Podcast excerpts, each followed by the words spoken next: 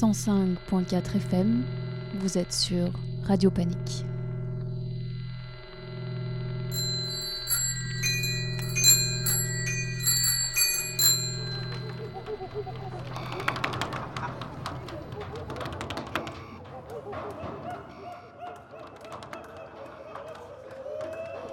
Parfois, lors des longues et froides soirées d'hiver bruxelloises, quelques singes se rassemblent au coin du feu et se racontent des histoires à faire rire ou pleurer sur les étranges habitudes de certains humains.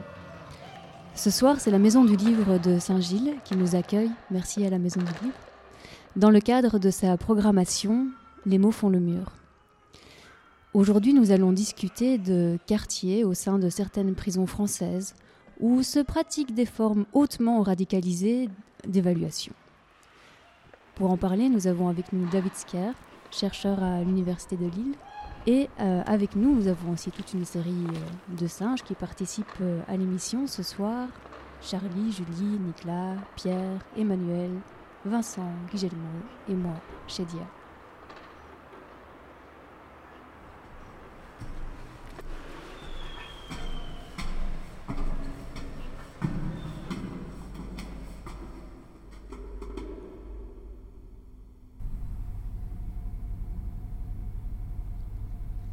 J'ai suivi autant qu'on le peut un, nombre infini euh, de procès et je dois l'avouer, je n'ai jamais vu un acquittement réel. hein. Ainsi donc, pas un seul acquittement réel. Voilà qui confirme l'opinion que j'avais déjà de la justice. Aucune chance de ce côté non plus. Un seul bourreau pourrait remplacer tout le tribunal. Il ne faut pas généraliser. Je ne vous ai parlé que de mon expérience euh, personnelle. Ne suffit-elle donc pas Auriez-vous entendu parler d'acquittement qu'on eût prononcé autrefois? On dit qu'il y en a eu, mais il est très difficile de le savoir.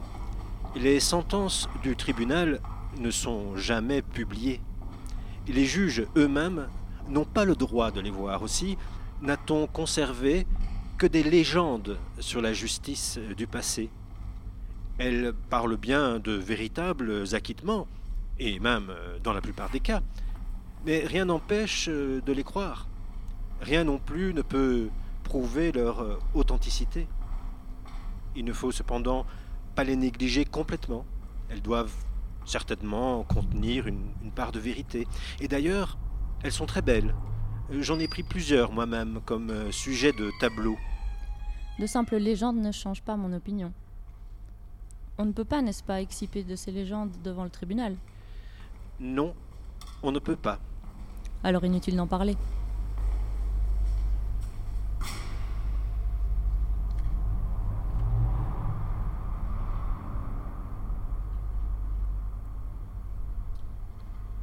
Comment appeliez-vous donc les deux autres solutions? L'acquittement apparent et l'atermoiement illimité. C'est à vous de choisir. Je peux vous aider euh, aux deux, mais non sans peine évidemment. Leur seule différence est que l'acquittement apparent réclame un effort violent et momentané, et l'atermoiement illimité, un petit effort chronique. Parlons d'abord, euh, si vous le voulez, de l'acquittement apparent. Si c'est celui que vous désirez, je vais vous écrire sur un papier une attestation d'innocence. La formule de cette attestation m'a été transmise par mon père. Elle est complètement inattaquable. Une fois l'attestation écrite, je ferai le tour des juges que je connais. Je commencerai donc par exemple par exhiber le certificat ce soir au juge dont je fais le portrait quand il viendra poser chez moi. Je lui présente mon papier, je lui explique euh, que vous êtes innocent et je me porte moi-même caution de cette innocence. Ce n'est pas un simple engagement de forme, hein, c'est une véritable caution, c'est une chose qui m'engage. Ce serait tout à fait aimable, mais ainsi le juge vous croirait et ne m'acquitterait tout de même pas réellement. C'est ce que je vous disais. D'ailleurs, il n'est pas sûr du tout que tous me croient. Bien des juges peuvent me demander de vous présenter d'abord à eux. Il faudrait alors que vous veniez. À vrai dire, dans ce cas-là, la cause est à moitié gagnée, surtout si je vous avise à l'avance de la façon dont il faut vous comporter avec eux. Quant à vous, vous dites adieu au tribunal et vous êtes libre. Et alors je suis libre. Oui, mais seulement en apparence, ou pour mieux dire, provisoirement. En effet, les juges subalternes, comme ceux que j'ai pour amis, n'ont pas le droit de prononcer d'acquittement définitif. Ce droit n'appartient qu'au tribunal suprême, que nous ne pouvons toucher, ni vous, ni moi, ni personne. Ce qui s'y passe, nous n'en savons rien, et d'ailleurs, entre parenthèses, euh, nous ne voulons pas le savoir. Les juges que nous cherchons à mettre dans notre jeu n'ont pas le grand droit de laver l'inculpé d'une accusation. Ils n'ont que celui de l'en délivrer. C'est-à-dire que ce mode d'acquittement vous soustrait provisoirement à l'accusation, mais sans l'empêcher de rester suspendu sur vous avec toutes les conséquences que cela peut entraîner s'il intervient un ordre supérieur. À tout autre égard, la procédure se poursuit. On continue à la diriger vers les instances supérieures et à la ramener dans les petits secrétariats, comme l'exige euh, la continuité de la circulation des pièces euh, dans les bureaux. Elle ne cesse ainsi de passer par toutes sortes de hauts et de bas avec des oscillations plus ou moins amples et des arrêts plus ou moins grands. On ne peut jamais savoir le chemin qu'elle fera. À voir la situation du dehors, on peut parfois s'imaginer que tout est oublié depuis longtemps, que les papiers sont perdus et l'acquittement complet. Mais les initiés savent bien que non. Il n'y a pas de papiers qui se perdent. La justice n'oublie jamais. Un beau jour, personne ne s'y attend, un juge quelconque regarde l'acte d'accusation, voit qu'il n'a pas perdu vigueur et ordonne immédiatement euh, l'arrestation. Mais il est tout aussi possible qu'en revenant du tribunal, l'acquitté trouve déjà des gens qui l'attendent sur son trottoir pour l'arrêter une seconde fois. Alors évidemment, adieu la liberté. Et le procès recommence à nouveau? Évidemment, le procès reprend, mais il reste toujours euh, la possibilité de provoquer un, nouvel acquittement. Et il n'est quand même pas définitif non plus?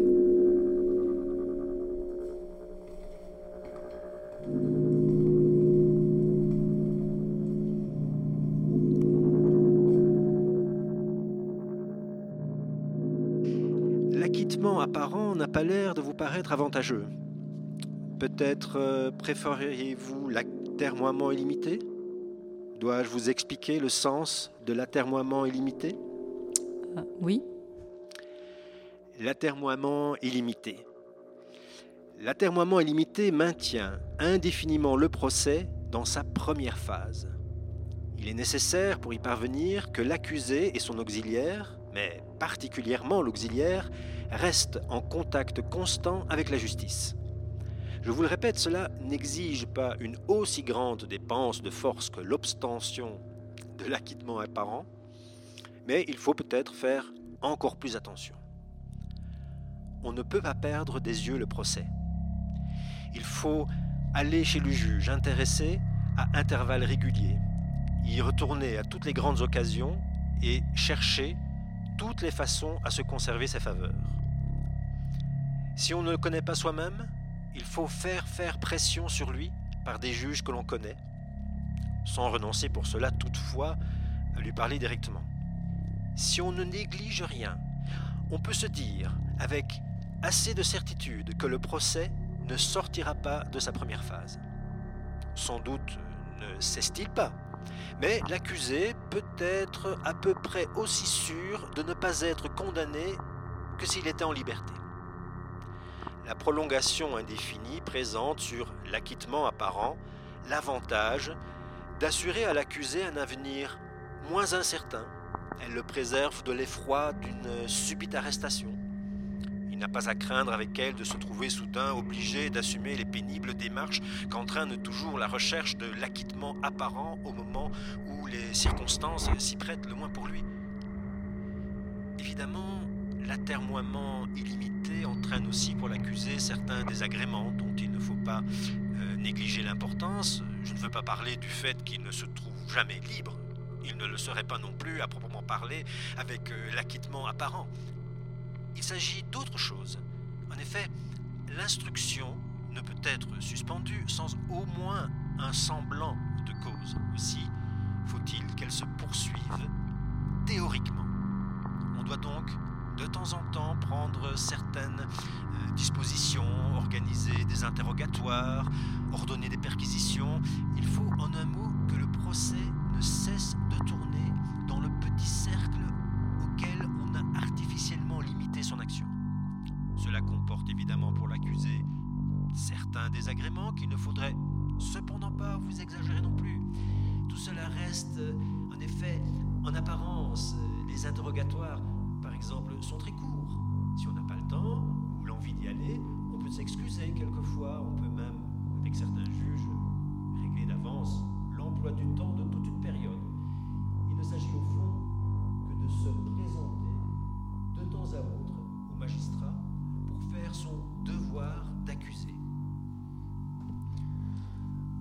Alors, nous venons d'entendre un extrait du célèbre procès de Kafka dans cette histoire, dans cette histoire, le personnage principal, K, euh, a été victime d'une calomnie, paraît-il. Enfin, il ne sait pas très bien, c'est ce qu'il pense au départ.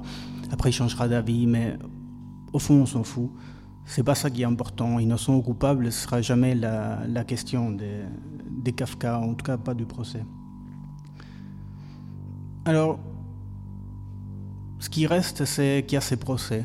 Et ces procès qui est montré non pas comme un dysfonctionnement, non pas comme la dénonciation qu'une institution ne fonctionne pas bien, mais euh, tout au contraire, ce qui est mis en avant par, euh, par Kafka tout au long de son roman, c'est que justement euh, tout ça, ça fonctionne très bien.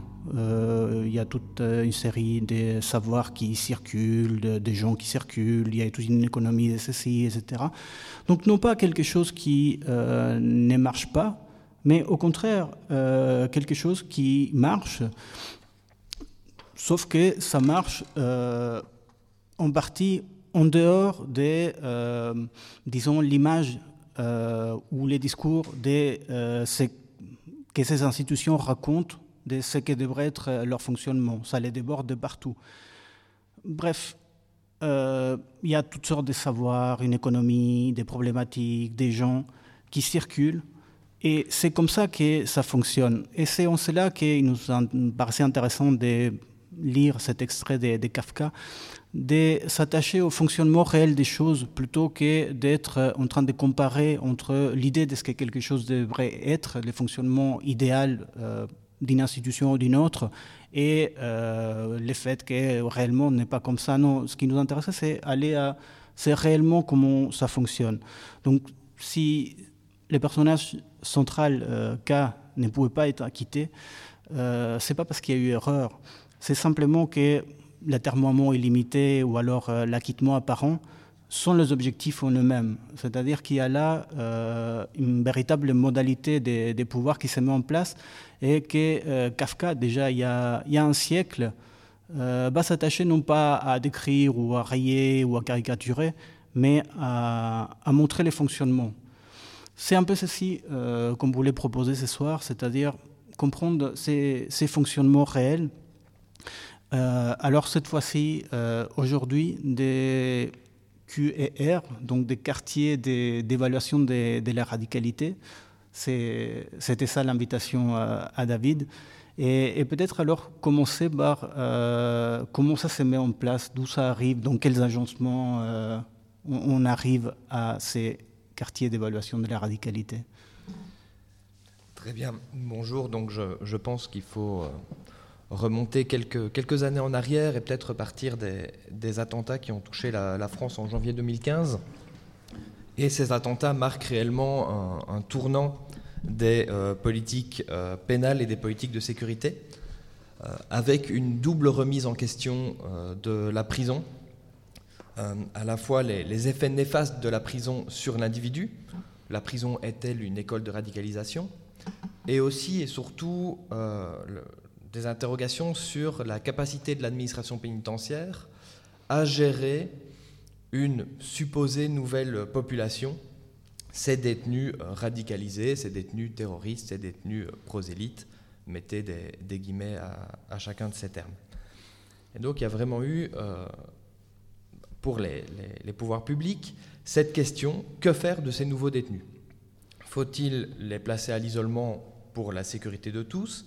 Faut-il traiter leur idéologie supposément meurtrière? Faut-il les séparer des autres détenus pour éviter euh, la, contagion? Faut-il les traiter comme les autres ou les traiter euh, différemment? Et surtout, comment éviter un potentiel euh, passage à l'acte en prison? Et en fait, toutes ces questions se, situent dans, un contexte, et surtout dans un contexte avec une problématique très concrète de gestion, autour d'une question centrale, est-ce qu'il faut regrouper ces détenus ou est-ce qu'il faut les disperser? Le regroupement permet d'empêcher la propagande euh, et le recrutement de, détenus qui seraient vulnérables, mais évidemment au risque de stigmatiser ou de renforcer le sentiment d'appartenance à, un groupe commun. La seconde option, disperser ces, détenus radicalisés euh, au sein des, des détentions ordinaires, permet peut-être une prise en charge propice au désengagement violent, mais au risque du prosélytisme et donc de rendre encore plus fragiles euh, des, détentions euh, fragilisées. Alors tout ça se fait très très vite dans un contexte euh, d'urgence. Les, politiques de, gestion de l'extrémisme violent ici en prison, mais, également en dehors, ne sont pas uniquement le résultat d'un raisonnement et d'une réflexion euh, pénologique ou sociétale sur comment traiter au mieux ces, détenus, mais c'est aussi et surtout le produit d'une nécessité du politique qui doit euh, montrer sa force de détermination à agir dans un contexte, euh, je l'ai dit, d'urgence et j'ajouterais même de, panique. Alors preuve de, cette panique, c'est la multiplication des dispositifs en prison pour ces détenus-là. Et entre 2015 et, aujourd'hui en, en, 2020, il y a plusieurs dispositifs qui succèdent avec des missions euh, variées, alors qui succèdent mais qui peuvent aussi coexister. Euh, tout part euh, d'une petite expérience locale à la maison d'arrêt de Fresnes, l'unité de prévention du, prosélytisme, de son petit nom U2P, qui vise à regrouper les détenus dits terroristes pour éviter le, prosélytisme ailleurs. C'est une, une, initiative locale qui tend à être généralisée. On ouvre dans plusieurs euh, prisons en France des unités dédiées, unités dédiées d'évaluation pour évaluer euh, l'ancrage idéologique des détenus, des unités dédiées de, prise en charge avec des ateliers collectifs de désengagement violent, des euh, cours sur la spiritualité ou sur, sur l'état de, la géopolitique, sachant que ces unités dédiées ne, reposaient sur aucune base légale, donc elles, elles disparaissent faute d'existence juridique. Pour laisser place aux UPRA, les unités de prévention de la radicalisation, où là il y a vraiment l'idée de traiter euh, l'idéologie et donc de déradicaliser les détenus, alors même que personne euh, au sein de l'administration pénitentiaire ne sait vraiment ce que c'est la radicalisation, euh, n'est spécialiste de ces questions-là, et personne ne connaît vraiment le phénomène du, du salafo-djihadisme. Ces UPRA, suite à un, incident, ferment brutalement et laissent place à euh, ce dont il est question aujourd'hui, les quartiers d'évaluation de la radicalisation, donc QER, qu'on appelle CARE, où euh, on décide d'évaluer les détenus, mais tout en laissant à côté euh, ouvert des QDV, quartiers pour détenus violents, qui, qui est censé traiter le potentiel violent de certains détenus avec une prise en charge par petits groupes, ou aujourd'hui des QPR, des quartiers de prise en charge de la radicalisation. Donc vraiment une succession de dispositifs qui montrent toute, l'urgence et la panique. Preuve supplémentaire de cette panique, le recrutement massif de nouveaux professionnels, euh, recrutement extrêmement chaotique, où on recrute des, ce qu'on appelle des binômes de soutien, donc des éducateurs et des psychologues, qui vont être des professionnels de l'évaluation, qui sont recrutés de manière de nouveau euh, urgente, avec des conditions statutaires et salariales extrêmement précaires, euh, des CDD d'un an avec euh, un salaire qui, n'est vraiment pas faramineux, avec des fiches de poste extrêmement floues. Ces gens-là ne, savent pas vraiment ce, qu'ils vont faire. Et donc il y a vraiment un, turnover massif de ces, nouveaux professionnels de l'évaluation, en parallèle d'un mouvement tout aussi massif de recrutement d'agents de renseignement notamment des agents de renseignement pénitentiaire, euh, qui viennent également prendre euh, cette, euh, nouvelle population comme nouvel objet de, leur travail. Mais alors, est-ce que tu peux nous, nous, décrire un peu plus ce que sont ces CAIR, du coup, Mondicaire, et combien sont-ils? Sont-ils similaires? Sont-ils différents? Très bien. Alors, la, recherche donc, dont je, dont je viens, je viens parler aujourd'hui, elle, se situe en 2017-2018, donc vraiment à l'apparition de ces CAIR. À l'époque, il y a trois euh, qui existent en France, dans trois grandes euh, maisons d'arrêt parisiennes, on peut les citer, hein, c'est à Fresnes, à Oni et à Fleury-Mérogis. Euh, et très concrètement, ces CAIR, donc quartier d'évaluation de la radicalisation, ce sont des unités extrêmement sécurisées dans des maisons d'arrêt qui regroupent une douzaine de détenus pendant une période limitée, fixée à 17 semaines, à peu près 4 mois, et où on va évaluer ces, détenus. Donc vraiment, l'administration pénitentiaire en est venue à un régime mixte. Je parlais de cette question initiale qui était regroupée ou dispersée. Là, on est dans un régime mixte. Les détenus vont être regroupés pendant un temps X, 4 mois, être soumis à évaluation, et puis être soit dispersés, soit regroupés ailleurs. Donc ces CAIR sont vraiment des gardes de triage de ces détenus euh, dits terroristes ou dits radicalisés en prison.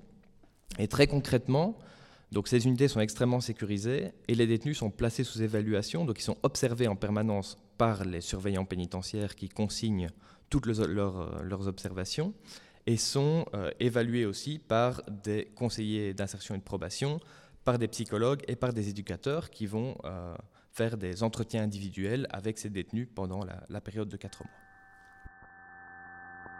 105.4 FM, vous êtes sur Radio Panique. Avec la formation des idées complexes et abstraites, avec le jeu des facultés intellectuelles, il se développe dans l'homme un second ordre de besoins que nous appelons réfléchis, parce qu'il ne se lie pas immédiatement à l'existence. L'observateur cherchera à définir avec précision quelle est la nature et l'étendue de ces besoins chez le sauvage. Il nous apprendra quel est le degré de curiosité auquel il paraît sensible, quels sont les effets que produit sur lui la surprise, à quel point il est accessible à la crainte ou tourmenté par l'incertitude. Il nous dira quel est l'attrait qu'il éprouve pour l'amusement ou le plaisir, s'il recherche les émotions fortes et les sensations variées.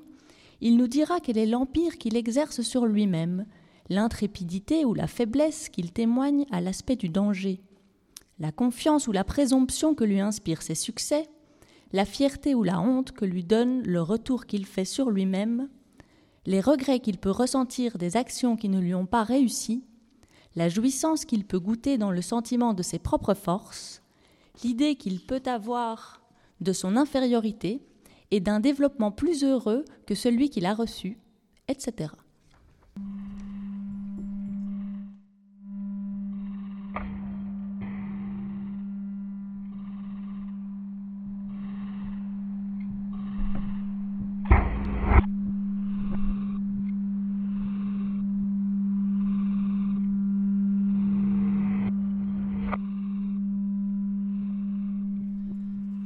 Mais ces chevaliers du crime, les récidivistes notoires, les professionnels et les professionnels de l'existence, sans profession et sans aveu, qui révèlent et déploient la vraie structure dissociale, ceux et celles dont on parle le moins, souvent parce qu'ils ne facilitent pas l'attendrissement des bonnes âmes, sont la partie la plus voyante d'une armée de dissociaux virtuels ou latents, dont les dimensions tendent à coïncider avec une énorme partie de l'ère sociale elle-même. Occupons-nous d'abord de la dissocialité et de la criminalité virtuelle. Il s'agit des sujets humains qui réunissent psychologiquement toutes les conditions de la dissocialité sans qu'elles soient précipitées, au sens chimique du mot, en structure dissociale. Chez eux, le quotient de sociabilisation est faible. Leur insertion tient à peu de choses.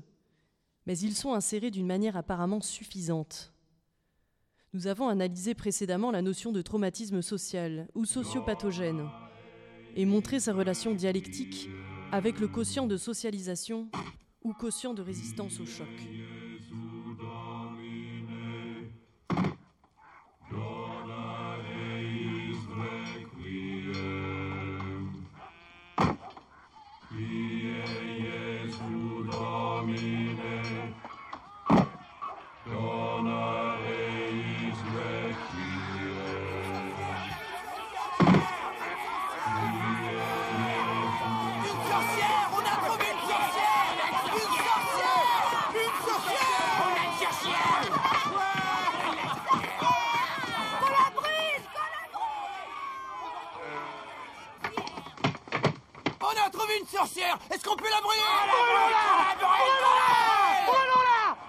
Savez-vous qu'elle est une sorcière Elle ressemble à une sorcière Elle ressemble à une sorcière Montre-la moi Je ne suis pas une sorcière Je ne suis pas une sorcière Mais tu t'habilles comme l'une d'elles. Ce sont eux qui m'ont habillée de la sorte Non, c'est pas vrai Ceci n'est pas mon nez, c'est un faux nez Eh bien, Eh bien, on lui a mis un faux nez, le nez. le chapeau aussi, mais c'est une sorcière c'est une sorcière C'est vous qui l'avez habillée comme ça Non Non, non, non, non. Oui, Oui. oui. Oui, Un peu. oui, un peu, Un un, peu. Elle a une verrue Qu'est-ce qui vous fait croire qu'elle soit une sorcière Eh bien, elle m'a transformé en crapaud. Un crapaud Je vais beaucoup mieux. Brûlons-la de toute façon silence, silence Il y a plus d'une façon de savoir si elle est bien une sorcière. Ah oui Eh bien, sont-elles dites-le-nous, si ça fait souffrir Dites-moi, que faites-vous avec les On sorcières Et en dehors des sorcières, que brûlez-vous d'autre D'autres sorcières Du bois Exact. Et pourquoi les sorcières brûlent-elles Parce qu'elles sont faites de bois. Bien Dans ce cas, comment fait-on pour savoir si elle est faite de bois? En construisant un pont avec elle! Ah, mais ne peut-on pas aussi faire des ponts avec des pierres? Ah oui. Est-ce que le bois coule au fond de l'eau? Non, non. Non, il flotte! Il flotte! On va la lancer dans l'eau! Y a-t-il autre chose qui flotte sur l'eau? Du pain! Les pommes? Euh, de très petits cailloux. Du cidre euh, De la sauce épaisse Des cerises De la boue. Euh, Une église Une église. Plomb Du plomb. Un canard. Exactement. Donc, logiquement, Euh... Si... Elle a le poids d'un canard... Elle est faite en bois. Et par conséquent, Une sorcière. Une sorcière. Une sorcière ouais. Une sorcière Canard utilisons donc ma plus grande balance.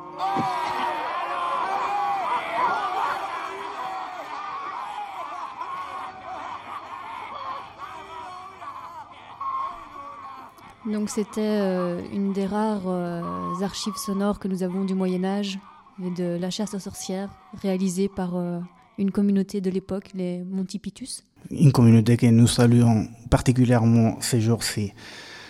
Pour les autres extraits, il s'agit euh, d'un texte euh, des Gérando euh, qui date de 1799, donc dix ans après la Révolution française, et qui est l'un des pères, dit-on, de l'anthropologie. Les textes que nous venons de lire, en fait, c'était une sorte de guide, un manuel qu'il voulait donner aux différents explorateurs qui partaient conquérir le monde, euh, avec l'objectif, et c'est relativement fort travaillé dans ce sens-là, y compris euh, sur des questions épistémologiques, etc., de euh, voir comment on pouvait euh, connaître l'autre, donc il a construit une espèce de manuel monstrueux rempli de centaines et des centaines et des centaines de questions en pensant que c'est à partir de toutes ces questions qu'on pouvait connaître quelqu'un. Nous, ça nous avait intéressé, on pensait qu'il se place bien dans cette histoire de, de l'évaluation et aussi euh, donc dans cette histoire de l'évaluation comme manière d'aller euh, débousquer chez l'autre quelque chose, comme manière aussi peut-être de euh, finir par euh, fabriquer quelqu'un à partir des questions, puisque quand on voit cette espèce d'avalanche de, de, des, des questions, on se dit que peut-être c'est pas la meilleure manière de, connaître quelqu'un. Euh, quant au deuxième texte, il, s'agit d'un texte de Roger Muccelli, qui est un sociologue. Il a écrit ce texte en 1973. Et euh, il est tout autant question, il se place euh, peut-être dans, dans, la même lignée historique de, euh, de cet humanisme-là qui, consiste à aller débousquer chez l'autre euh, la vérité, d'aller lui faire cracher ce qu'il a dans le ventre et euh, d'y voir là une rencontre. Mais pour revenir un peu à, à, notre histoire, enfin pour rester dans notre histoire, dans, dans cette lignée historique, alors peut-être euh, David, comment euh, ces quartiers d'évaluation de la radicalité euh, se proposent-ils d'évaluer les autres? Comment ils font? C'est une, très bonne question. je ne suis pas certain que c'est une question à laquelle ceux qui ont créé ces quartiers d'évaluation de la radicalisation ou ceux qui y travaillent seraient capables de répondre. Donc moi, je vais, je vais essayer d'y répondre le, mieux possible. Donc je le disais, tous les professionnels qui gravitent autour de ces quartiers sont censés évaluer. Donc on a à la fois des, surveillants dont l'évaluation et, la rédaction d'observation ne fait pas partie de leur quotidien professionnel habituellement. Ils ne sont pas recrutés pour, pour ça et ils ne sont pas formés à ça. Et aujourd'hui, ils doivent écrire tous les jours des observations sur, sur, les détenus.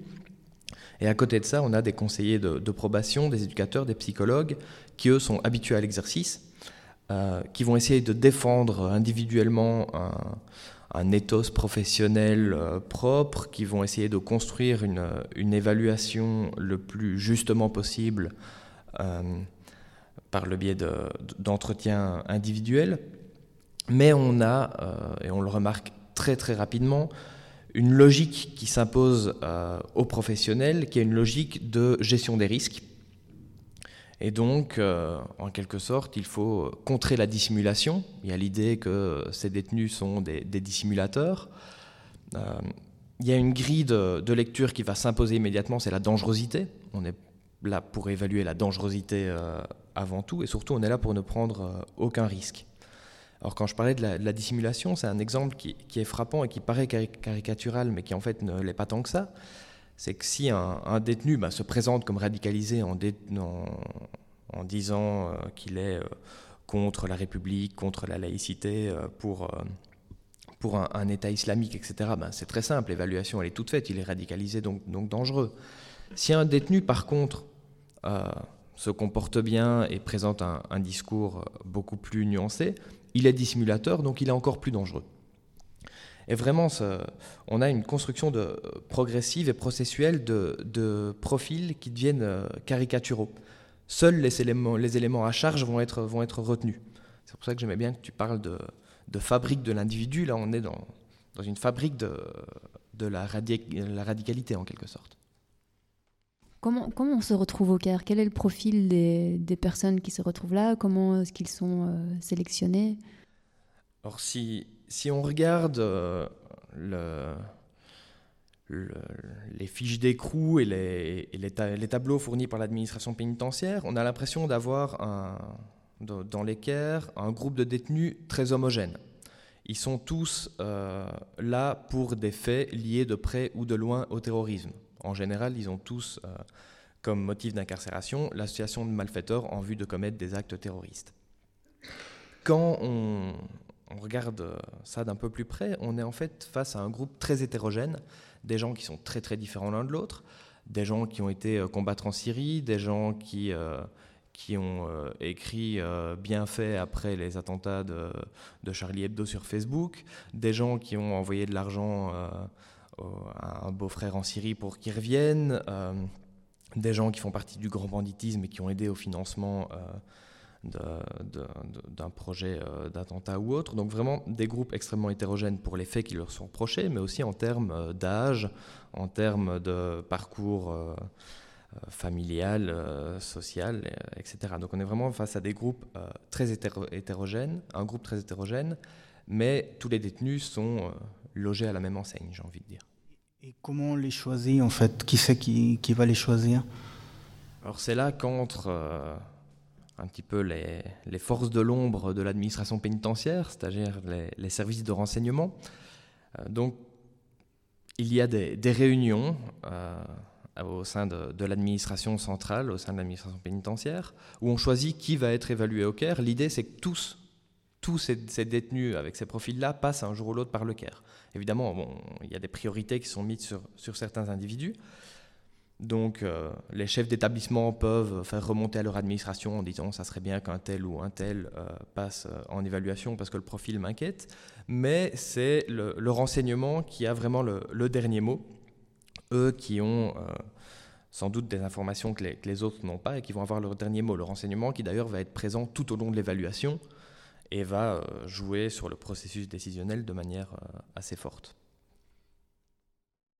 si je comprends bien, donc toutes, les personnes qui travaillent au CARE participent à l'évaluation. Donc ça consiste pour les surveillants à faire des observations quotidiennes. Et alors pour les psychologues, éducateurs et SPIP, peut-être il faut préciser pour les non-français, les SPIP, qui sont les SPIP Alors les, les SPIP, c'est les services euh, pénitentiaires d'insertion et de probation, euh, dans lesquels travaillent des éducateurs spécialisés, des psychologues, mais surtout des conseillers euh, pénitentiaires d'insertion et de probation, qui sont des, des, personnes qui sont là normalement pour accompagner les détenus, préparer les projets de sortie, maintenir le lien familial, etc. qui là d'un coup, euh, c'est d'ailleurs reçu de manière parfois assez brutale, reçoivent euh, une nouvelle mission qui est l'évaluation euh, de, ces détenus. Donc ça se déroule sur une période de 4 mois, c'est ça? Pendant 4 mois, ils sont censés faire cette, évaluation. Et bah, du coup, dans quel climat se produit cette évaluation? D'abord, est-ce que ça se fait Est-ce que il y a des personnes dont le profil remonte à l'administration qui sont envoyées au CAR Est-ce qu'ils sont envoyés de manière volontaire? Que alors l'administration pénitentiaire dira qu'ils sont tous volontaires. Euh, effectivement, ils doivent signer euh, un document disant qu'ils acceptent la mise sous évaluation. Euh, certains, ils sont une minorité, ne signent pas mais sont quand même évalués. c'est déjà partir avec, avec un boulet au pied de dire qu'on ne veut pas être évalué parce que c'est presque s'assurer d'avoir une, évaluation négative. mais ce qu'il faut savoir, c'est que l'évaluation, c'est le rôle officiel euh, de, ces quartiers, mais tout ça se place dans un contexte où euh, ces quartiers sont aussi là pour contrôler les individus, euh, pour sécuriser au, maximum la, détention. Les, les quartiers d'évaluation de la radicalisation, ont ouvert juste après une agression dans, dans, un de ces quartiers de regroupement qui s'appelait euh, autrement auparavant. Euh, une agression qui vraiment est un drame fondateur dans le, dans, dans, la création de, de, ces CAIR. C'est le, 4 septembre 2016, un détenu qui agresse un, surveillant euh, lors d'une sortie de cellule. Une agression comme malheureusement il, peut en exister beaucoup dans, dans des climats de, de tension comme il en existe en prison. Et cette agression est immédiatement requalifiée comme attentat. Euh, et le dispositif est, euh, est, vraiment blindé, sécurisé. Il y a un protocole d'escorte qui est mis en place, il y a des euh, protocoles de fouille qui sont mis en place. On forme les, personnels de surveillance, mais aussi les autres, par les équipes d'intervention. Il y a un baromètre de sécurité qui est mis en place et ça renforce en quelque sorte la, la relation guerrière qui peut exister dans ces unités. Là où on va souvent présenter la détention ordinaire en disant on joue un peu à la police et aux voleurs, euh, c'est des surveillants face à des délinquants, pour, euh, pour, caricaturiser un, petit peu. Euh, ici, on va vraiment présenter les choses en disant non, on est, nous, surveillants, on représente l'autorité, on porte l'uniforme de la République et on est face aux ennemis, aux ennemis de la France. donc l'autre est toujours désigné comme un ennemi de, de part, de part et d'autre de la grille tout ça entraîne évidemment un renforcement du faux semblant, euh, une, méfiance, voire une défiance euh, des uns envers des autres, et un climat extrêmement paranoïde qui évidemment joue sur l'évaluation, une évaluation qui, est censée quand même se faire dans un climat de, de transparence, de, de confiance réciproque, etc. Un climat qui n'est pas tout à fait injustifié dans la mesure où il y a une multitude de dispositifs de surveillance euh, à l'insu des détenus euh, aussi. Un climat qui est, qui, est sans doute euh, pas injustifié. D'ailleurs, je ne, je ne dis pas qu'il n'y a pas des, des personnes dangereuses dans, dans l'eau, mais un climat qui, comme, comme souvent, s'impose à, à tous sans, sans, distinction. Et peut-être, tu peux dire, donc ça, ça, se passe sur quatre mois et Comment ça se passe concrètement Donc il y a d'une part cette équipe, euh, deux équipes hétérogènes. Nous, on a rassemblé d'un côté euh, tout un tas de euh, psy, éducateurs, euh, matons chapeautés par le renseignement. De l'autre côté, tout ce qu'on a chopé comme, je ne sais pas, comme quoi, à vrai dire, c'est difficile à dire, comme c'est qu'on va évaluer. Voilà, donc en, en gros, donc il y a des observations des surveillants et il y a des entretiens menés par les, euh, les conseillers d'instruction de probation, les éducateurs et, les psychologues. Donc chacun récolte un maximum d'informations euh, sur le parcours euh, de la personne, sur sa, son, idéologie, sur les livres qu'il lit en cellule, sur ses pratiques religieuses, sur qui il fréquente en promenade, sur quels sont ses, sujets de, de, discussion favoris ou que sais-je. Et l'ensemble des professionnels vont se réunir toutes les deux semaines pour discuter de chaque cas.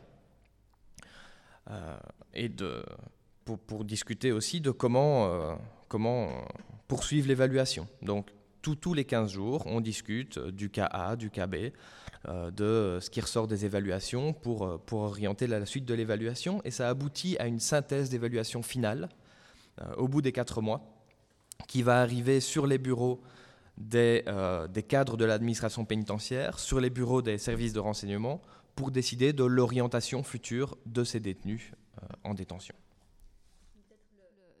Ben, une des meilleures choses à faire serait de prendre euh, quelques extraits euh, du rapport que tu as écrit à ce sujet, quelques, quelques dialogues pour se mettre dans l'ambiance.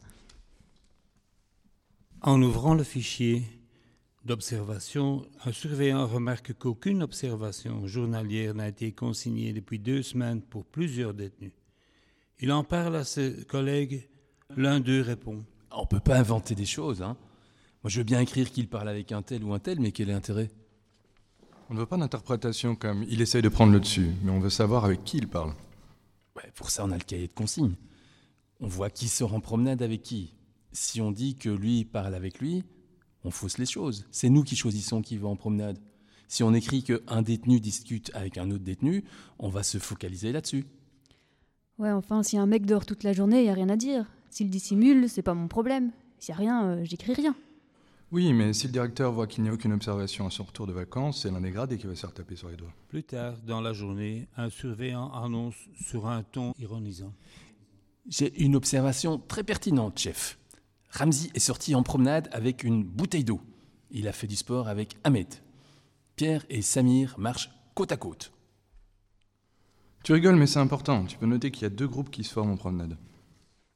Allez, un deuxième extrait pour euh, rigoler ou pleurer, je ne sais pas lequel des deux. Un gradé explique aux surveillants de faire attention aux termes utilisés dans les observations. Les gars, je vois que quelqu'un a écrit très gentil et très discret à surveiller. On peut mettre poli discret, mais pas gentil. Ou alors il faut mettre trop gentil pour être honnête. Bah, J'ai écrit gentil parce que c'est le mot qui a été utilisé hier. Ça a été dit. Quand tu écris, fais attention à tes mots, putain. Tu sais que tout ça, c'est lu par la direction, par la DAP, par le ministère Les extraits que tu. Parmi les extraits que tu consignais un peu plus loin, il y avait un autre quelqu'un, un consultant qui disait, si on ne trouve rien, c'est comme si on n'avait pas fait notre boulot. Effectivement, et c'est une idée qui, revient euh, très souvent, c'est qu'il faut produire, il faut produire de l'information, il faut nourrir les profils euh, en quelque sorte, et on observe une véritable boulimie. Euh, il faut produire de, de l'information, qu'elle soit vraie, qu'elle soit fausse, à la limite, c'est pas ça l'important. Euh, qu'elle soit euh, pertinente ou pas, c'est pas ça l'important. Ce qui est important, c'est de produire de l'information. Et quand, quand on produit cette information, on ne produit pas n'importe quelle information. C'est pour ça que je, parlais de processus d'évaluation. Il y a vraiment au fil des réunions, au fil des, entretiens, au fil des synthèses d'évaluation, il y a certaines informations qui vont ressortir plus que d'autres, certains éléments qui vont, euh, qui, vont rester, d'autres qui vont, euh, qui, vont disparaître. Et quand on regarde quel élément euh, reste et quel élément disparaît, on remarque vraiment deux renversements par rapport à, la, logique pénale. Euh, D'abord, ça s'oppose totalement à la présomption d'innocence. Ici, en fait, les détenus sont présumés radicalisés. S'ils sont placés dans ces quartiers, c'est pas pour rien, c'est qu'il y a des informations. Je précise aussi qu'il y a des prévenus parmi les, détenus. La majorité sont des prévenus, donc la majorité n'ont pas encore été jugés. Mais ils ont euh, tous une fiche S sur la tête et euh, ils sont tous poursuivis pour fait de terrorisme. Euh, donc il y a vraiment une. Ils sont présumés radicalisés, donc perçus comme radicalisés avant même d'être évalués. Et deuxième renversement, c'est que ici le doute ne profite jamais à l'accusé. Euh, quand il y a un doute, quand il y a une interrogation, quand il y a un manque d'éléments objectifs, bah, c'est toujours à, à charge euh, du, du, détenu. Parmi les, les, dispositifs comme ça euh, dont on parlait euh, précédemment, des, dans cet objectif-là, il y a toujours quelque chose qui sort. Tu nous avais parlé des euh, Vera 2. donc effectivement, y a, les, les professionnels sont euh, sont incités à utiliser certains outils. Alors ces outils ne sont pas encore obligatoires, mais les, les personnels sont fortement, euh, euh, fortement euh, incités à, à, utiliser ces outils. Et l'outil principal qui ressort, c'est Vera 2, donc Violent Extremism Radicalization Assessment, euh, qui est un outil créé en 2019 par une, une criminologue canadienne, Hélène Pressman, Pressman qui est un outil de, dit de jugement professionnel structuré, qui est là pour éclairer les, professionnels, euh, pour évaluer les risques liés à l'extrémisme violent en général, tous les extrémismes violents, que ce soit les extrémismes nationalistes, suprémacistes, politistes, religieux ou autres. C'est un outil qui est basé sur 31 indicateurs, avec différents facteurs liés aux attitudes, à l'historique de la personne, aux éléments qui protègent ou qui exposent la personne euh, à, l'idéologie violente, à des facteurs démographiques, au, sexe, à l'âge, au, au, nombre de frères et sœurs, euh, ou, que sais-je. Donc voilà, il y, a des outils qui, s'imposent, et les professionnels sont euh, censés cocher ces, items à travers les entretiens. Est-ce que la personne rejette les valeurs démocratiques? Est-ce qu'elle se victimise? Est-ce qu'elle manque d'empathie? Euh, Est-ce qu'elle se met souvent en colère? Est-ce qu'elle a été exposée plus jeune à la violence? Est-ce qu'elle a soif d'aventure? C'est un item. Est-ce qu'elle a un souci particulier de l'organisation? Est-ce qu'elle a une capacité de planification? Ce sont des items. Et il y en a 31 comme ça.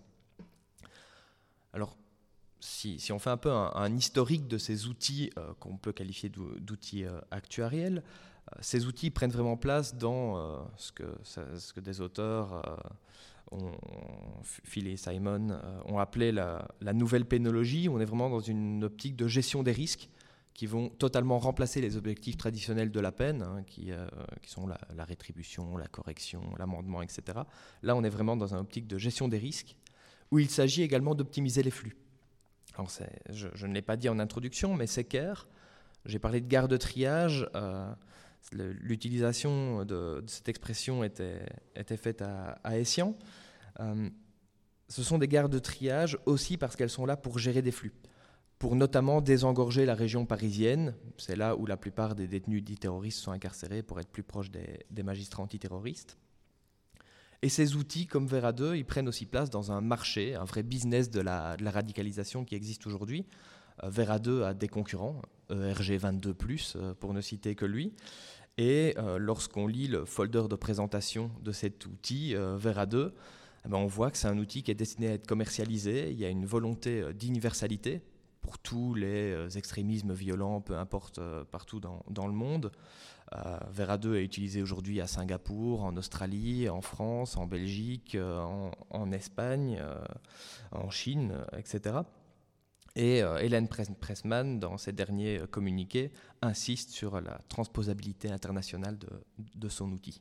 outil qui évidemment laisse place à des résistances professionnelles assez importantes. Mais alors comment tous ces professionnels, que ce soit les surveillants, SPIP, éducateurs, psychologues, qui sont en charge de cette évaluation, de cette observation, comment est-ce qu'ils s'accommodent de cet outil? Et deuxième question, comment les, les éducateurs et les psys s'accommodent des objectifs de leur mission Alors pour, pour répondre à, la première question, comment est-ce que les professionnels s'accommodent de l'outil? Euh, Assez mal. Euh, il y a plusieurs, plusieurs critiques qui viennent, euh, qui, qui, viennent confronter cet outil. Une critique très scientifique pour les, les, plus renseignés, qui montre la fragilité de l'outil, qui sont euh, assez circonspects euh, quant à, l'universalité de l'outil, euh, etc. Une critique liée à ce fameux business, donc une critique très managériale qui va dénoncer le marché, la standardisation de l'évaluation, l'accélération des processus, etc. Une critique stigmatisante qui va montrer qu'en fait cet outil tend à euh, ne pas opérer de distinguo entre euh, l'islam rigoriste et euh, l'extrémisme violent ou le, salafo-djihadisme, et donc tend un peu à, condamner l'islam sans, distinguo, et une, critique plus cynique, qui est sans doute celle la plus partagée, qui est de dire qu'il y a un objectif formel d'évaluation, euh, avec euh, cet effort d'objectivation par, euh, par les outils, mais que derrière cet objectif formel, derrière cette façade, il y a un autre objectif qui serait l'objectif sécuritaire qui, se cache. Et alors la deuxième question, comment, les, comment les professionnels arrivent à peut-être résoudre des formes de dissonance cognitive entre leur ethos professionnel ou ce qu'ils projettent de leur ethos professionnel et les demandes qui leur sont faites, notamment en termes de secret professionnel Alors certains s'en accommodent, d'autres pas. Euh, il y a quand même beaucoup de, ces nouveaux professionnels euh, qui ne demandent pas leur renouvellement, euh, qui, qui quittent leur fonction ou qui sont, qui sont, qui sont, poussés par, qui, qui, sont poussés à la porte. mais je pense que ceux qui s'y accommodent s'y accommode, en tout cas c'est comme ça qu'il me l'explique, par des petites victoires, des micro-victoires. Euh, essayer de, rétablir le dialogue avec, euh, avec quelqu'un qui est extrêmement fragilisé, euh, essayer de faire bouger quelques lignes dans, dans l'idéologie de, de, quelqu'un. il ne faut pas oublier quand même que ces, ces gens-là, je pense surtout aux éducateurs et aux psychologues, ont, des, ont des sujets en face d'eux. certains, les psychologues, sont attachés à une véritable démarche clinique, d'autres, les éducateurs, euh, sont attachés à un, accompagnement plus euh, multifactoriel, euh, plus social, etc. Et donc, ils, arrivent à trouver des petites victoires dans, leur quotidien, tout en se plaignant énormément. donc, c'est une autre manière, évidemment, de s'accommoder de ça, c'est la, plainte. Ils se, plaignent du fonctionnement et du système qui pèse là-dessus et le, système qui ne veut entendre qu'une seule interprétation, qui est l'interprétation du, danger, en quelque sorte.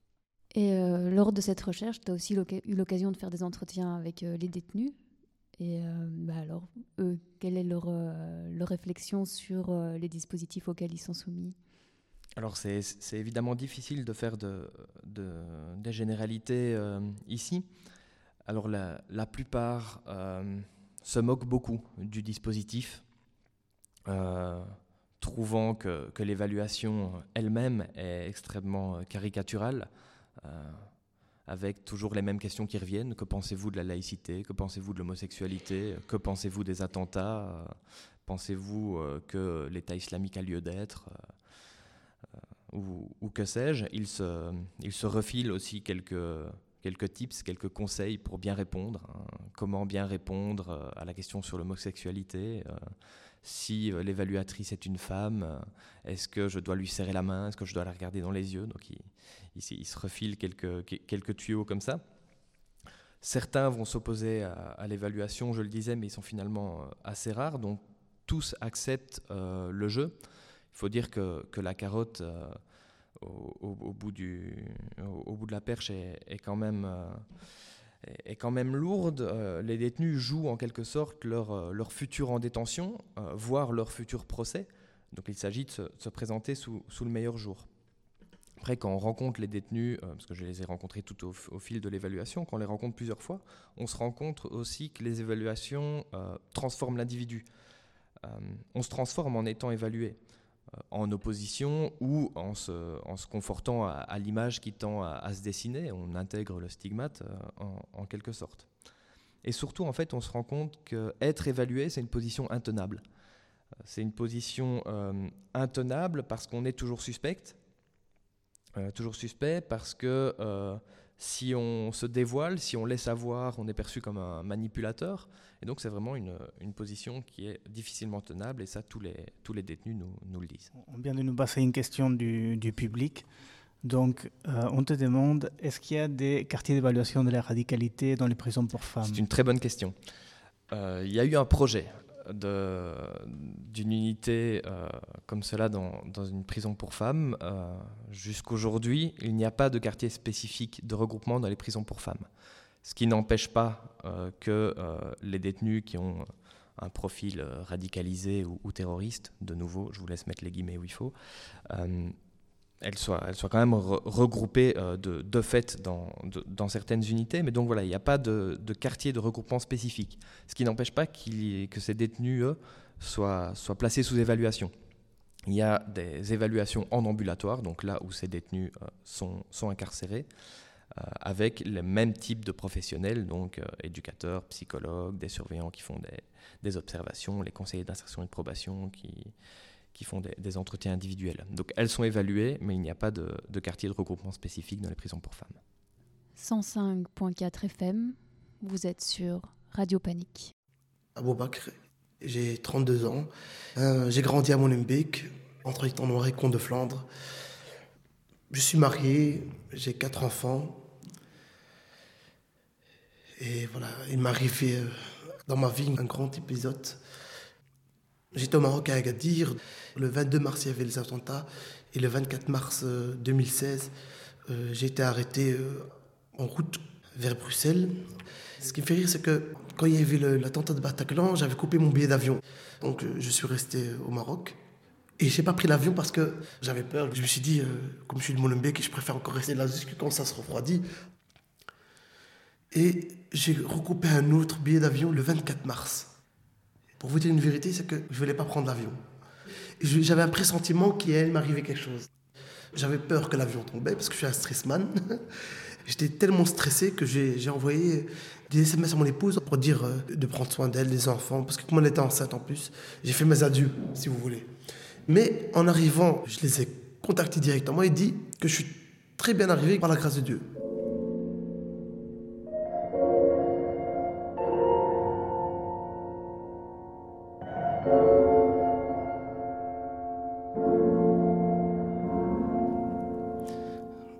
Qui devait venir me chercher.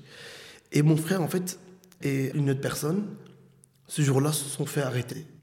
Euh, moi, je ne le savais pas parce que je les attendais, ils ne répondaient pas. Donc, euh, j'ai appelé mon cousin qui est venu me, chercher et on, est parti direction Bruxelles. On est arrivé plus ou moins euh, presque à la sortie de Jet. Et à ce moment-là, il y a eu une ou deux voitures avec, des personnes cagoulées, avec des, gros, des grosses armes me suis fait arrêter, mais d'une façon un petit peu hollywoodienne. Je préfère euh, passer cet épisode-là parce que c'est pas, c'est pas le meilleur, quoi. Après ça, euh, on a mis une, une, cagoule sur ma tête pour que je vois pas la route. Et euh, je sais que je suis arrivé à Bruxelles parce que quand ils sont descendus, j'ai vu la voiture de, de mon grand frère, en fait. Et c'est là que j'ai compris que lui ici s'est fait arrêter.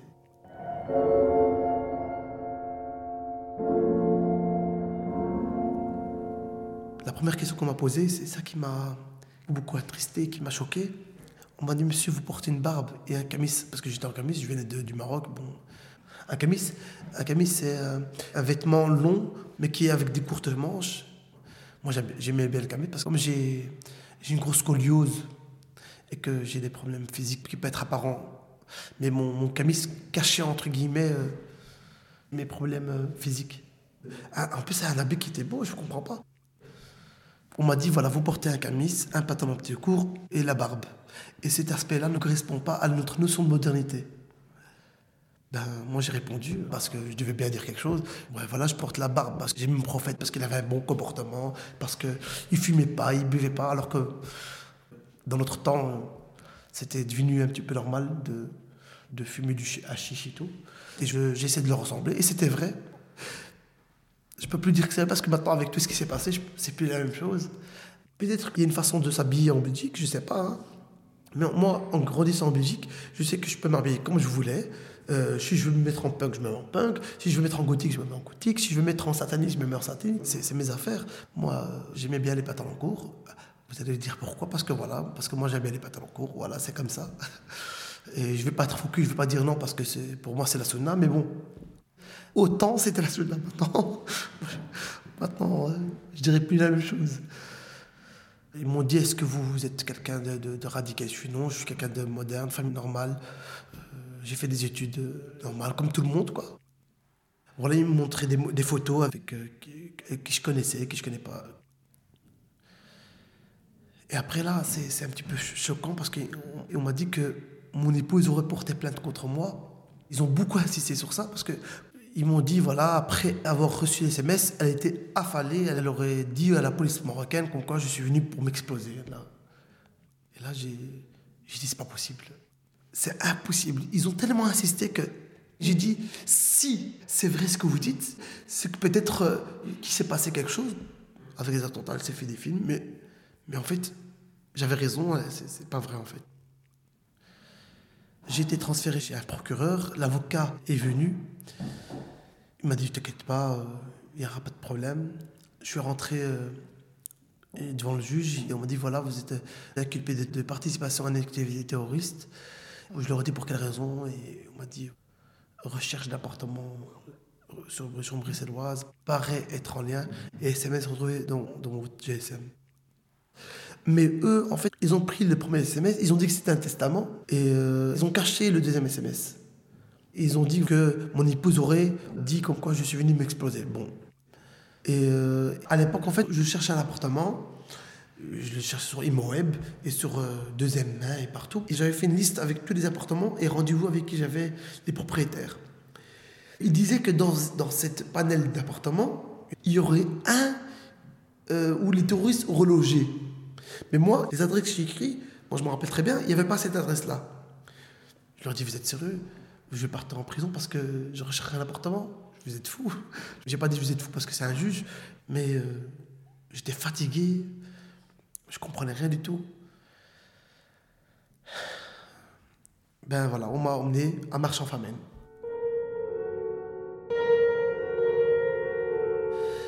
Je suis arrivé en cellule et la directrice est venue à moi elle m'a dit Est-ce que vous avez quelque chose à dire? Je lui ai dit Écoutez, moi j'ai rien fait, je suis innocent.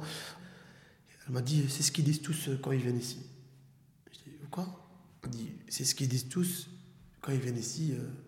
Quand elle m'a dit ça, j'ai dit, purée, euh, je suis déjà jugé alors que, que j'ai rien fait. Et ils avaient écrit sur le papier, je l'ai encore, hein, ce papier-là.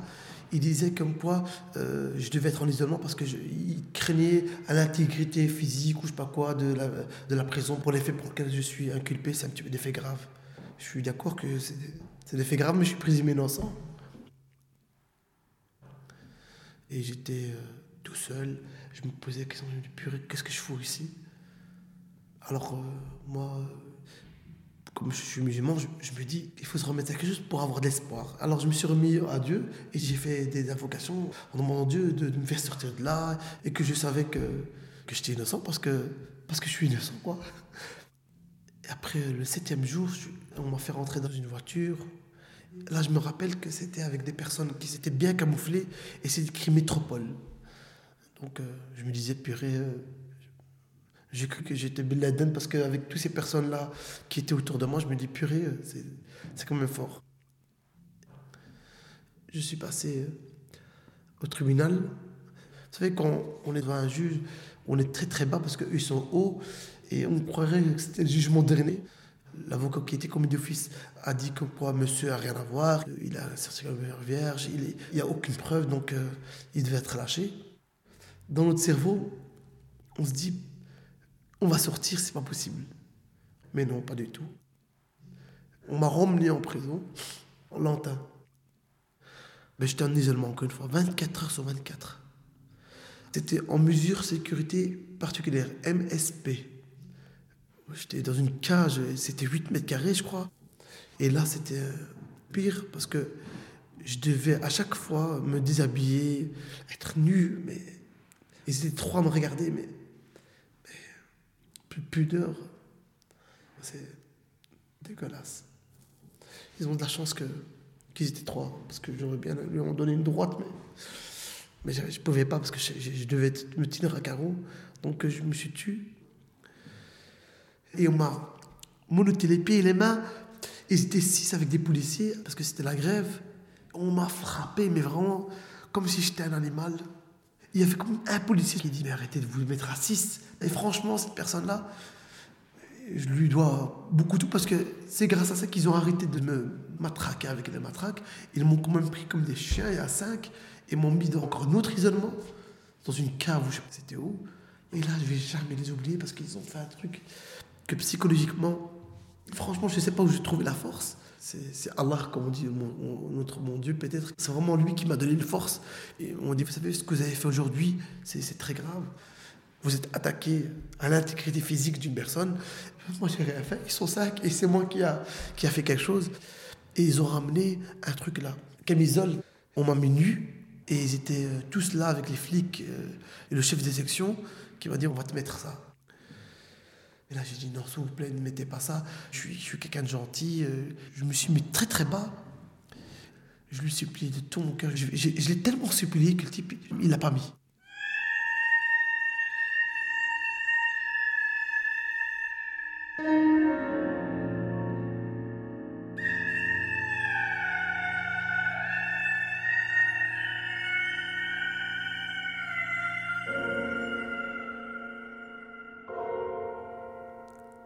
Je suis resté 70 jours en prison. Et après avoir changé quatre fois l'avocat, parce que les premiers me disaient quand je les voyais, il n'y a rien dans mon dossier, je leur dis s'il n'y a rien pour ce que je fais ici, faites-moi sortir de là. Le quatrième était le bon, heureusement. Le juge, quand m'a dit que je vais sortir sous condition, j'ai dit enfin. Mais en vérité, c'était pas la fin, c'était le début. Quand je suis sorti, c'est un autre combat. J'ai respecté mes conditions, je devais être à certaines heures à la maison. J'étais toujours à la maison. Toujours 24 heures sur 24. C'est-à-dire qu'en fait, après la prison en isolement, la deuxième prison, c'est la maison. Mon épouse, elle en fait marre, elle déposait des enfants à l'école. C'était pas bien parce qu'elle était toute seule avec un bébé. Le jour où il était né, exceptionnellement, moi, je leur ai dit écoutez, moi j'ai un bébé qui, qui, est né, donc euh, moi je dois y aller, quoi. Et alors ils ont été compréhensibles, mais eux, ils m'ont suivi. Euh, même à l'hôpital, ils ont harcelé l'hôpital. En 2016, j'ai pas pu partir à l'étranger. Mon oncle était mort.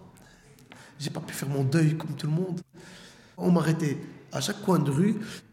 À chaque fois que la police me contactait, je devais répondre. Le truc, c'est quand j'ai des convocations, je réponds à des questions, mais j'ai jamais de procès verbal. La police venait chez moi quand elle voulait. Ils viennent comme ça chez moi, en civil. On posait des questions, n'importe quoi. Et tellement que mes enfants, ils en ont marre parce qu'ils ont compris c'est quoi la police. Ils détestent la police. En fait, ils veulent même plus vivre en Belgique. À un moment, les personnes croyaient que je travaillais pour les flics. À chaque fois, ils me disaient euh, Qu'est-ce qu'ils te veulent, quoi? Écoute, euh, regarde ma barbe. Moi, j'ai eu des problèmes euh, judiciaires. Parce qu'en fait, je devais obliger de leur dire ça, parce que s'ils croyaient que j'étais chacun, quelqu'un qui travaille pour eux, ils peuvent me, faire beaucoup, beaucoup de tort, moi et mes enfants. En fait, compte, la police maintenant en Belgique m'a demandé quand même euh, de pouvoir travailler avec eux. Mais vous êtes fous Vous me faites tout ça et après vous demandez de. Vous êtes. Euh, ça va pas et Mon dossier, il a été construit sur beaucoup d'allégations non fondées et pas prouvées, donc euh, un grand château de cartes qui est tombé. Et moi, je voudrais bien que quand on, on est inculpé et qu'en fait on est disculpé, toutes les informations qui ont été prises, dans ma vie privée. Par exemple, ma date de naissance qui se retrouve sur Internet, je voudrais bien qu'on les supprime. Ça m'a changé beaucoup, beaucoup ma vie. J'étais à l'hôpital psychiatrique. Quand je vois de la lumière bleue, quand je vois quelqu'un qui travaille pour l'État, j'ai un stress qui me vient tellement grand que je suis mobilisé que je n'arrive même pas à parler ou à être, à être compréhensible. Euh, je suis au sixième étage d'un immeuble et j'ai envie de le changer parce que parfois il y a des idées euh, qui sont pas très très euh, catholiques. Donc franchement, je devrais vraiment changer d'habitat parce que ça m'aide pas trop ces étages. Jusqu'en combien de temps, ma famille heureusement m'aide. Heureusement que mon épouse elle est là, mes enfants, mon frère, mon leur grand-père, mon père, mes oncles, ma sœur. Si je n'avais pas de la famille, ben voilà, je serais déjà mort depuis très très longtemps. Après tout, tout ce qui s'est passé, bien sûr, à un moment ou un autre, il me reste plus d'amis, hein, parce que quand on est inculpé de terrorisme, ben les amis, euh, il y en a peut-être un ou deux qui restent, mais tout le reste, ça, ça part parce que ils ont peur. Mais il ne faut pas être comme ça, parce que quand on a peur et qu'on on nie, ben, la police, elle peut vérifier tous ceux qui m'ont appelé. Donc, euh, moi, je vous fais un conseil, c'est que quand vous avez un ami qui est inculpé, ben surtout, euh, restez comme vous êtes, parce que dans tous les cas, ils le savent que, vous êtes en contact.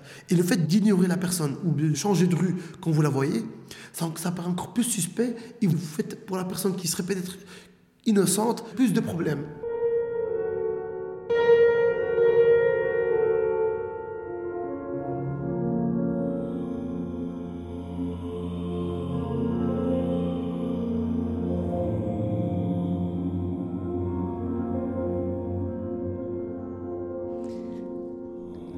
C'était euh, un témoignage que j'avais recueilli euh, l'année dernière, donc qui est plus proche de nous, puisque c'est une personne euh, qui habite à Bruxelles et qui s'est retrouvé pris dans le filet de l'antiterrorisme, qui n'a pas compris ce qui, lui est, ce qui lui arrivé qui a vécu cette expérience de manière très traumatisante et qui, vit, qui en subit encore les séquelles, peut-être qu'il faut préciser qu'il n'y a pas de quartier d'évaluation de la radicalisation en Belgique. Il y a des régimes d'isolement et il y a deux quartiers euh, dans la prison de Ytre-Hasselt, qui se nomment les Derdex, où on place une partie euh, des détenus euh, radicalisés. Mais on entend quand même bien, dans le, je trouve, dans son témoignage, que bien qu'il n'y ait pas d'évaluation formelle, il y a une forme d'évaluation intégrée, ça sent dans le fait qu'il euh, sache plus s'il peut se référer ou pas à l'islam pour justifier euh, la manière dont il s'habille. Euh, quand je l'ai rencontré, il ne savait pas ce qu'il devait faire de sa barbe, s'il devait la garder ou s'il devait, la, s'il devait la couper, sachant que, les deux, que dans les deux cas, c'était problématique. Donc voilà, ça, ça, montre bien qu'il y a en tout cas que l'évaluation euh, informel euh, et euh, intégré. Je ne sais pas si tu veux rebondir sur ce que tu viens d'entendre. Oui, alors ce qui, me frappe, c'est la première fois que j'entends cette personne, que j'entends ce témoignage, et j'ai presque l'impression de l'avoir entendu 100 fois. C'est un récit qui est malheureusement assez classique, très, très commun, un récit d'incompréhension, un récit où on a l'impression que, tout est retenu à charge, que le sort est joué d'avance, le sentiment d'être euh, victime d'un acharnement euh, où, l'innocence est, impossible. Et euh, je pense que la question n'est pas de, de, savoir si ces accusations ou, ou, ce traitement particulier est justifié ou pas. la question qui, qui, est, qui est intéressante à mon sens, c'est le fonctionnement que ça, que ça révèle avec ce ce fichage ou, ce, profilage, euh, qui est un mode de, gouvernement très contemporain et qui en fait traverse euh, notre société tout entière, hein, le monde du travail, euh, la sécurité sociale, le monde de l'assurance, la publicité, ou ici le traitement policier, judiciaire et, pénal d'un individu, avec un, chiasme, une, une, friction forte entre un regard individualisant et un système de optimisation euh, sociale collective, je ne sais pas comment l'appeler. Donc d'un côté, une, individualisation forte, ou en tout cas le vernis d'une euh, individualisation, euh, une incitation à la transparence. Hein, personne ne devrait avoir rien à cacher, le système est de toute façon là pour, pour notre bien, une forte responsabilisation, voire une culpabilisation tout est de votre faute ou tout est grâce à vous. vous êtes le seul maître de votre destin en, niant les facteurs structurels, les facteurs sociodémographiques, les variables économiques, etc. Et à côté de ça, une prise en charge catégorielle par la, fragmentation du collectif en groupe et, en sous-groupe, la catégorisation des individus, l'orientation des décisions par les récurrences statistiques, c'est propre à la logique actuarielle, hein, donc on se base sur, euh, sur des, récurrences statistiques sans se poser la question euh, de savoir pourquoi euh, ces chiffres sont ceux-là et ce qu'ils révèlent. un exemple tout simple, les chiffres disent qu'il y a plus de délinquants issus des populations précarisées du nord de Bruxelles. les outils tels que l'outil Vera 2 dit donc si vous habitez ces quartiers, ben, vous avez plus de chances de délinquer.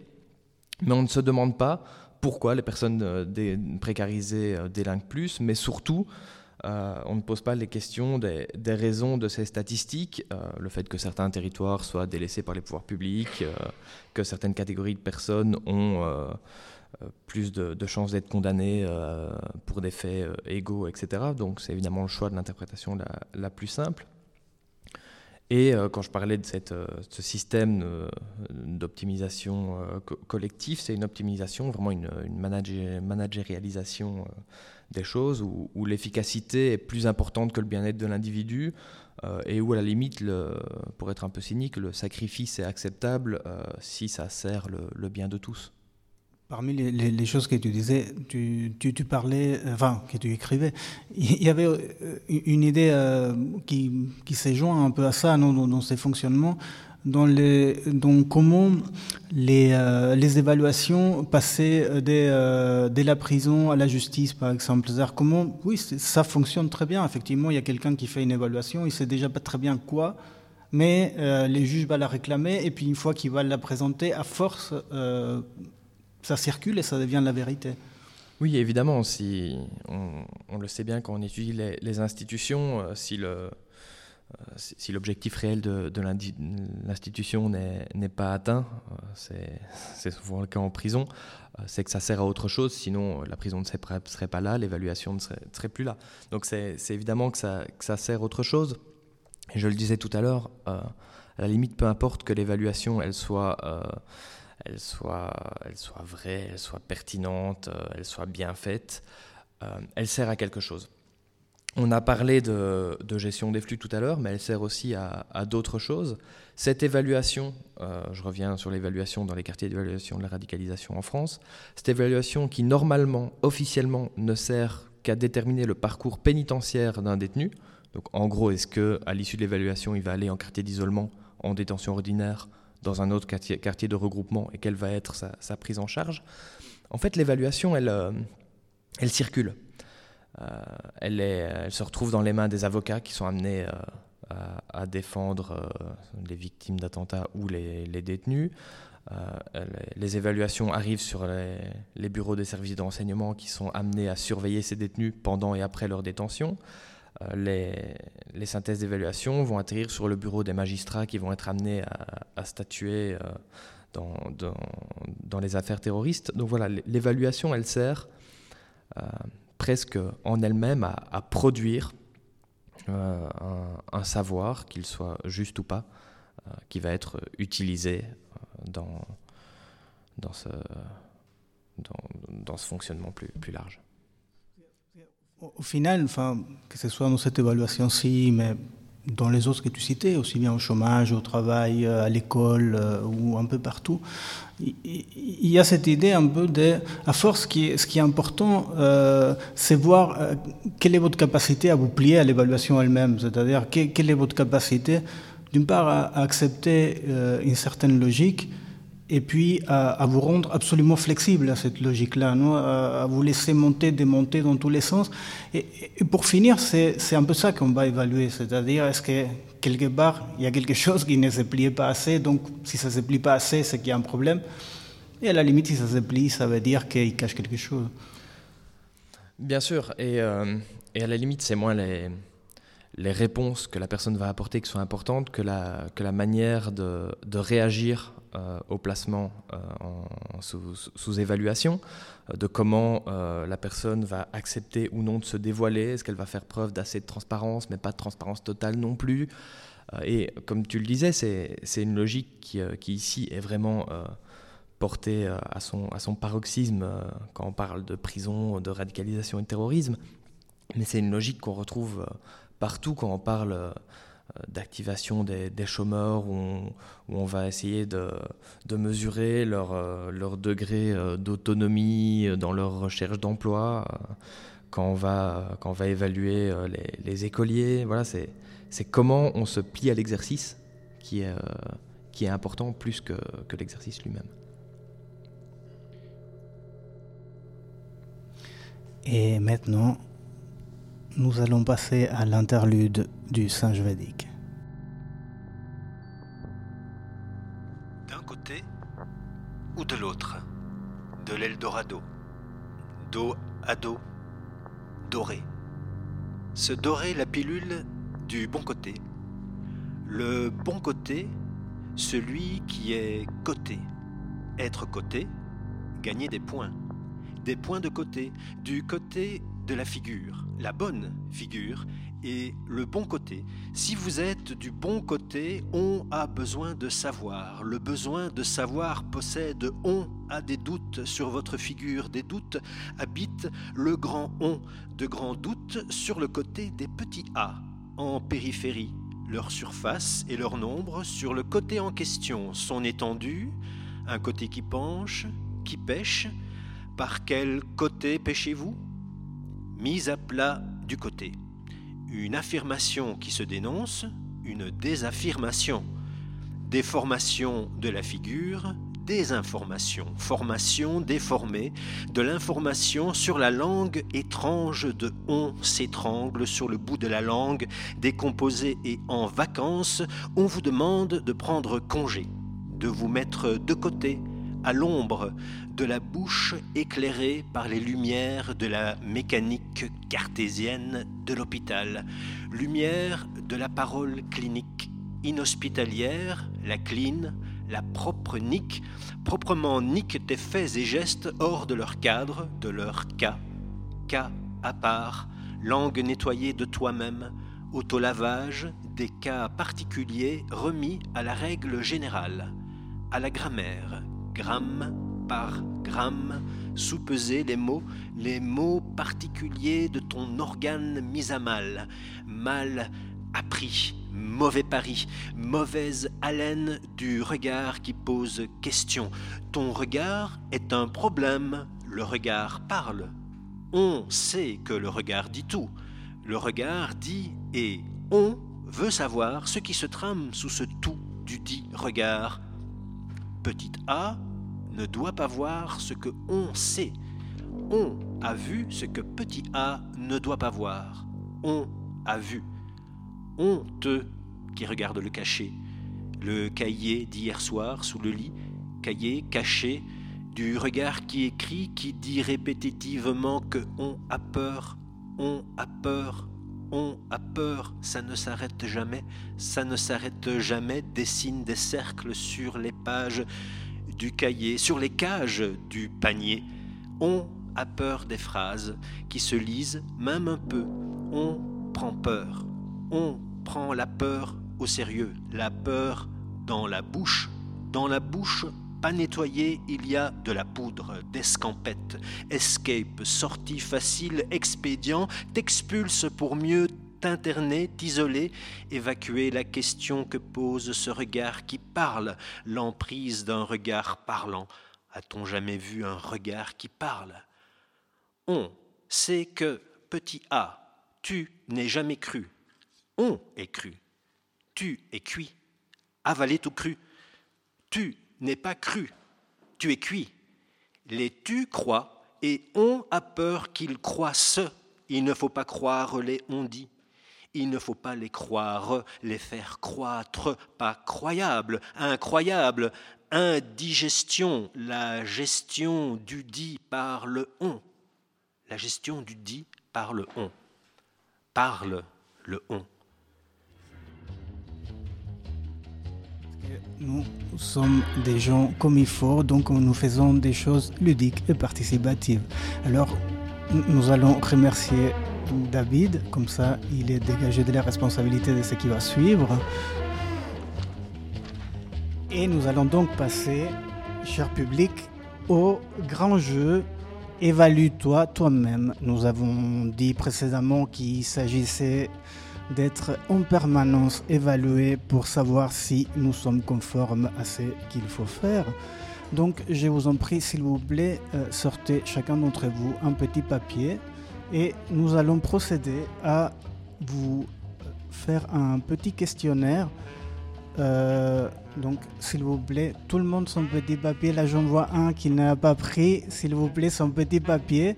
On note rigoureusement les réponses et euh, les gagnants, il a un numéro de la revue nouvelle avec l'article que nous avons écrit avec David il y a quelques années. Bien. Je vois que tout le monde est prêt, nous pouvons procéder. Allons-y, grand jeu, évalue-toi toi-même. Alors, première thématique. Croyances et attitudes. Première question, vous êtes prêts? Avez-vous un engagement idéologique qui justifie la violence? Attention, il faut pondérer. Peu, modérément ou très fortement. Rejetez-vous les valeurs démocratiques. Peu, modérément ou très fortement. Exprimez-vous vos idées sans porter de jugement. Peu, modérément, très fortement Avez-vous des sentiments de haine, frustration, persécution et ou aliénation? Un peu Modérément ou très fortement? Alors attention, cher public, nous passons à la deuxième euh, thématique, contexte et intention. Alors c'est une question difficile. Avez-vous un contact personnel avec des extrémistes violents? Un peu? Beaucoup? À la folie? Utilisez-vous des stratégies de communication efficaces? Un peu, beaucoup, à la folie. Avez-vous le souci permanent du client dans vos missions? Un peu? Beaucoup? À la folie? Passons donc à la rubrique Histoire et capacité. Monsieur, dame, avez-vous un entraînement tactique, paramilitaire et ou des connaissances en explosifs? Dans une échelle de 1 à 5, vous vous classeriez à quel niveau? Fais-tu partie de ces gens qui croient parfaitement savoir ce qu'ils attendent de la vie? Si c'est le cas, tu risques d'être surpris car tes désirs cachés peuvent différer considérablement de ce dont tu penses avoir besoin. Heureusement, il existe un test qui peut révéler tes souhaits les plus profonds. Pour chaque question, tu auras 10 secondes pour choisir l'une des options A, B, C ou suspense D. Et noter le nombre de points que tu Monsieur, obtiens dame, pour ta réponse. c'était l'émission de l'évaluation radicalisée. La prochaine émission des singes en hiver aura lieu le 19 février, cette fois-ci à La Bellone. Nous parlerons alors de la triche. Nous vous rappelons que toutes nos émissions sont disponibles dans les podcasts divers et variés, notamment celui de Radio Panique. C'était Les singes en hiver. Une collaboratrice passera récupérer vos notes afin de désigner le gagnant du grand jeu citoyen. Question numéro 2. Si tu pouvais Question numéro voiture, 2. Quel modèle Un inconnu A. vous propose, rouge. euh, B. Une Nissan Frontier. vous C. Une Fiat 500. euh, D. Une Mercedes-Benz classe E. Ah, quelle sorte de folie s'agit-il La réponse A vaut 10 points. Vous avez si tu choisis la B, note-toi 40 points. Réponse si c'est la C, ajoute 20 laissez points à ton score. Réponse La D euh, rapporte 30 points. B, vous bataillez pour qu'il aille chercher des préservatifs. Question numéro Réponse 3. C, vous laissez Quel animal de compagnie choisirais-tu A. Un paresseux. B. Une panthère. A, C. Un pan. tenter. D. Un cygne. Si tu as choisi la réponse A, tu obtiens 40 points. La B rapporte 30 Un points. La C vaut les 10 points. Si tu as choisi la D, ajoute-toi Réponse A, 20 vous le points. Question numéro tout 4. Net. Si tu Question gagnais 100 000 numéro euros au 4, loto, un inconnu vous comment propose d'échanger votre vision de l'ennemi. Réponse A, A. les J'irai faire du laissez shopping. vous enfin Réponse B, vous bataillez pour qu'il aille chercher des préservatifs. Réponse C, vous les stoppez tout net.